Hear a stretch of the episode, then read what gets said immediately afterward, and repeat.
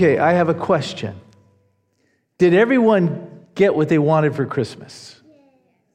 Some of you are thinking, no, but the day is young. I remember one of the best toys I got as a child was a plastic gun that shot little plastic bullets that went about three feet before gravity sucked them to the ground. But oh man, I don't know what it is about little boys and guns, but Kim says you give a boy a sandwich, and chances are he will chew it into one of those Glock 9 something. For me, I think it was that sense of power, right? But that sense of power didn't last long because um, I'm not even sure my precious little plastic gun made it to New Year's Day, you know, because I play hard. And it was plastic. Did I mention that? Or maybe for you, the highlight would be that special meal that you share this time of year. Anyone want to know what Martha Stewart's having uh, today? Voila. How many times have you pushed away from that, that Christmas meal, that special meal, vowing never to eat again? You showed no restraint. You had seconds, and now you're just, whoa, I will never eat again, yet you do eat again. Because even a feast, a sumptuous meal, cannot sustain us for very long. I think of the Israelites, tired of God's provision. What was God's provision? In the wilderness for 40 years. So, so they, there's like no supermarkets there. There's not even a lot of, uh, you know, crops or, or uh, game. And, and there's a couple of million people. And God gave them something called manna. It would fall from heaven. And, and it would come every morning, it was like dew, uh, and they would just on the, on the ground, and they would collect it up, just what they needed for that day. They had to trust God just for that day. They couldn't collect some for tomorrow or it would rot. You just, he just said, just trust me day by day. Let's have this kind of intimate relationship and rapport. And it tasted, it said, it, they said, like, like honey wafers. This wasn't something Mary Poppins had to put sugar in to get you to take a spoonful of medicine. This, this, it tasted good. It, it satisfied them. It was delicious, but it also was nutritious. Everything that they needed, but it wasn't enough for them. And they demanded from God quail burgers. You remember? Where's the meat? they said. And they complained against God. Evidently, they didn't realize 1400 years before Christ how cool it was to be a vegan. Where's the meat? Moses rebuked them in Numbers 11 20, beginning in verse 18. You have wept in the ears of the Lord, saying, Oh, that someone would give us meat to eat for we were well off in Egypt. what? Wait a minute. What was their circumstance in Egypt? For 400 years, they were slaves. They couldn't leave Egypt, they couldn't do what they wanted to do. They were under the harsh whip of the taskmasters there, but oh, we were well off in Egypt. That's a complete rewrite of history. Therefore, the Lord will give you meat because of this unbelief and this complaining against God, uh, because of their circumstance. He's going to give you meat and you're going to eat. You shall eat not for one day, nor for two days, nor for five days, nor ten days, nor twenty days, but a whole month until it comes out your nostrils. Now, what you were expecting to hear until it comes out your ears, you know, that's, that's, that's our normal expression, but it, it really can't come out your ears, can it? Because you got the eardrums there. You have to blow your eardrums out for it to come out your ears. But have, ever, have you ever been sick and, and, and gone to, in your vomit, you're trying not, and it goes up into your sinuses, and you get a little up in that nasal cavity? Oh, yeah. He says it's going to come out your nose because, uh, and becomes loathsome to you because you have rejected the Lord. Did you see? It's just complaining about the circumstances was rejecting the Lord. His past faithfulness wasn't creating in you a present trust. Because you have rejected the Lord who's among you and have wept before him, saying, Why did we ever leave Egypt? God's trying to get us out on a life of adventure, a life of faith, but we want to stay tied to the dock. He says, Lift the anchors, let's go, boys, girls. They said, No, it's, it's a little too scary out there. But there's always a trade off when we live by our base nature, seeking immediate gratification and trying to fulfill our body appetites, or to put our hope in temporal things like plastic toys. As the psalmist puts it here uh, in Psalm 106 regarding the loss of perspective in those wilderness experiences, in the world today as believer, that's our wilderness experience. Psalmist says this They soon forgot their works, your works, his works. They did not wait for his counsel, but lusted exceedingly in the wilderness and tested God in the desert. And he gave them their request. He gave them quail burgers until it was coming out their nose. It says. He gave them what they were whining and complaining for, but what was also this other outworking of that provision, he sent leanness to their souls. Fatness to the body, but leanness to the inner person. You can't have it both ways. You can't make your primary objective this life and every plastic toy that it provides and seek a meaningful relationship with God. He sent leanness to their souls. They weren't filled with all joy and peace in believing in God's provision. They weren't abounding in hope. He sent leanness. God created us in such a way that no other person, place, or thing can satisfy our souls. That innermost being it's just the way we're made. You can kick against it, and people do every day. But then they fall into depression or they're restless and they wonder why, why this leanness in my soul? I'm doing everything that the advertisement says I need to do to find abundance, and yet there's this leanness I can't get around. We're just not made that way. Again, Psalmist points out in Psalm 42, verse 2 our soul thirsts for God. Our soul, that deepest part of us, that invisible part of us, Thirst for God, for the living God. You try to slake your thirst with other things, it can't satisfy because our soul thirsts for God. Again, it's the way He made us. When Abraham was afraid, he worried about the future and he was overwhelmed by life, God spoke to him these words in Genesis 15:1, which are just as much for us today when we're afraid, when we are worried about the future, when we're overwhelmed with life. God said this to Abraham. It's the same for us today. Do not be afraid. Put your name in there. He said Abram. He was talking to Abraham. Do not be afraid, Robert. Do not be afraid, Debbie. Do not be afraid, Vicky, Vernon. Do not be afraid. He says to us, I am your shield. I am your exceedingly great reward. That's not Bill Gates or Biden or anybody else in positions of power speaking. Earthly power. This is God speaking.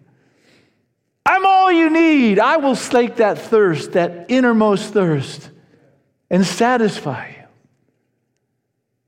I am your shield, your protection, and your exceedingly great reward. God Himself became Abraham's greatest prize. His greatest Christmas present, so to speak. Later, we are told that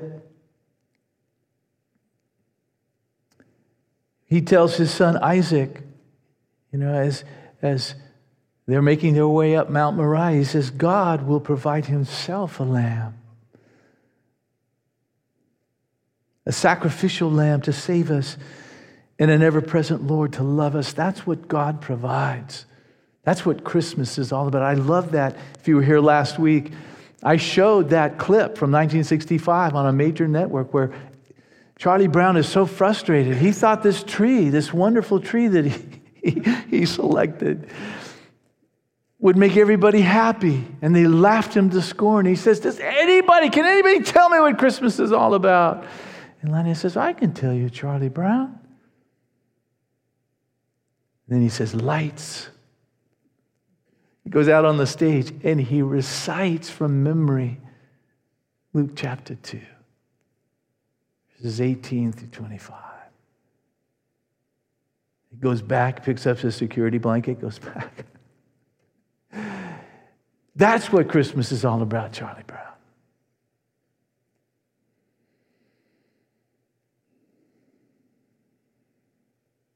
This was that enduring hope that sustained Abraham day after day after day as he hoped against hope, waiting for the promise until, as it says in Genesis 25, verse 8, he died an old man and satisfied with life because his soul, in his soul, it was fatness, fatness. He was a friend of God, the Bible says, the only one that actually is described as that in the Bible because even though he was a weak and failing man like David after him and like all of us, he loved God. And he, and he sought to trust God when he was afraid. Isn't, wouldn't his grandson say that? His great, great, great, great, great grandson? Abraham? excuse me, David, when I am afraid, I will trust in you. David's not saying he's never afraid. And that's, this is the great warrior David. He wasn't a warrior of light, an awesome warrior of light, as the Jesus storybook Bible describes angels, which I think is cool. But he was a mighty warrior seemingly fearless on the battlefield, but he says, When I am afraid, I will trust in you. I'll look up from whence my help comes. The prophet Isaiah speaks of our exceedingly great reward in Isaiah 7:14 and this is this is the verse that I really want to hang today's message on. Isaiah Chapter 7, verse 14. Therefore, the Lord himself will give you a sign. Behold, the virgin shall be with child and bear a son, and they shall call his name Emmanuel. Of course, Emmanuel means God with us. Because God is for us, He has our back. And He is a gift to humanity.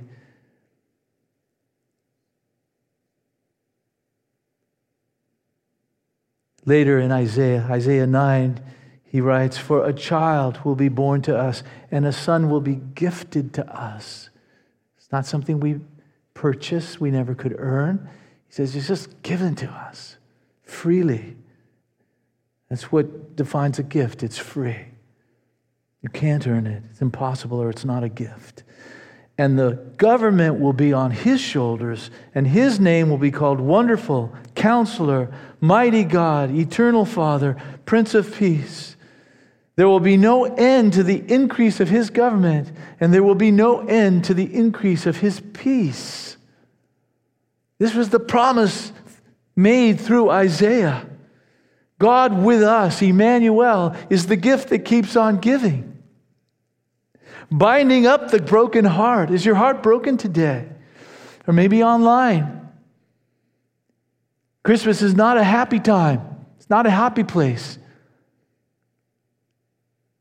It's a sad place. Some of you are going through great trials today, of all days. He binds up the brokenhearted. He promises to do it.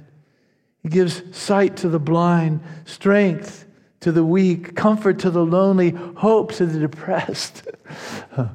That's what he does. I love him so for, for all that he brings to this life. As wonderful as Christmas can be for many people, what we need is Christ. As much as I love eggnog, and I do, my soul thirsts for God, for the living God. For He alone is that fount of every blessing. Let us find our satisfaction in Him today, this Christmas day. And we, like Abraham, shall not be disappointed. We shall be satisfied. Amen? Amen. Thank you for being here in person today. Again, I want to thank you again and for checking in online. Let's pray. And the worship team's going to, going to lead us in some more of these sacred and seasonal songs, these Christmas carols that we love so much, and other just sacred songs. But first, Lord, we're to we're to partake of that which represents your body broken and your blood shed for us. Because the first part of the plan was the advent, the first advent, the coming the condescension and the humility surrounding your birth, that you would come and show us who God is and what He was like. That was just the first part. But then the conclusion and the reason for the first part was the consummation on the cross, the body broken, the bloodshed. We're going to remember that. Mighty feat by taking of the communion. But if there's anyone here or watching that has not opened up your heart and made him your Lord and Savior, now is what a great day to do it. Or perhaps uh, brothers and sisters in Christ that have just kind of lost your way a little bit. And you're wondering why Christ feels so far away. Well, I'm pretty sure you're the one that moved and you want to turn around and come back and just renew that faithful rapport with Christ, I'd like all of you to pray with me, just whether you're coming for the first time or again, just to prepare ourselves for the communion, for that sacrament. Just in your heart, in the quiet of your heart, you can just say, God, thank you for sending Christ to die for me to take in his body my sin upon the cross, to be able to, to actually nail to the cross that certificate to tell us that I paid in full. That, that is what Christ uttered before he breathes his last to tell us die. Paid in full. There is nothing more that we need to do that would usher us into your presence you did all the heavy lifting, and we just invite you into, the, into, uh, uh, into our lives and onto the throne of our hearts. Thank you for forgiving us and for, for re- reconciling me to the lover of my soul and for my brothers and sisters. Lord, forgive us for just wallowing in unbelief and seeking to slake our thirst somewhere else. We repent of that. And we come to you and we say, God, feed us. God, fill us with your presence. Strengthen me to be a light, your light to others, and to enjoy the love that you have deposited, the love that you have shed abroad within my heart by the power of your Spirit every day through your word and through our prayers and through our intimate communion. I ask this in Jesus' name. Amen.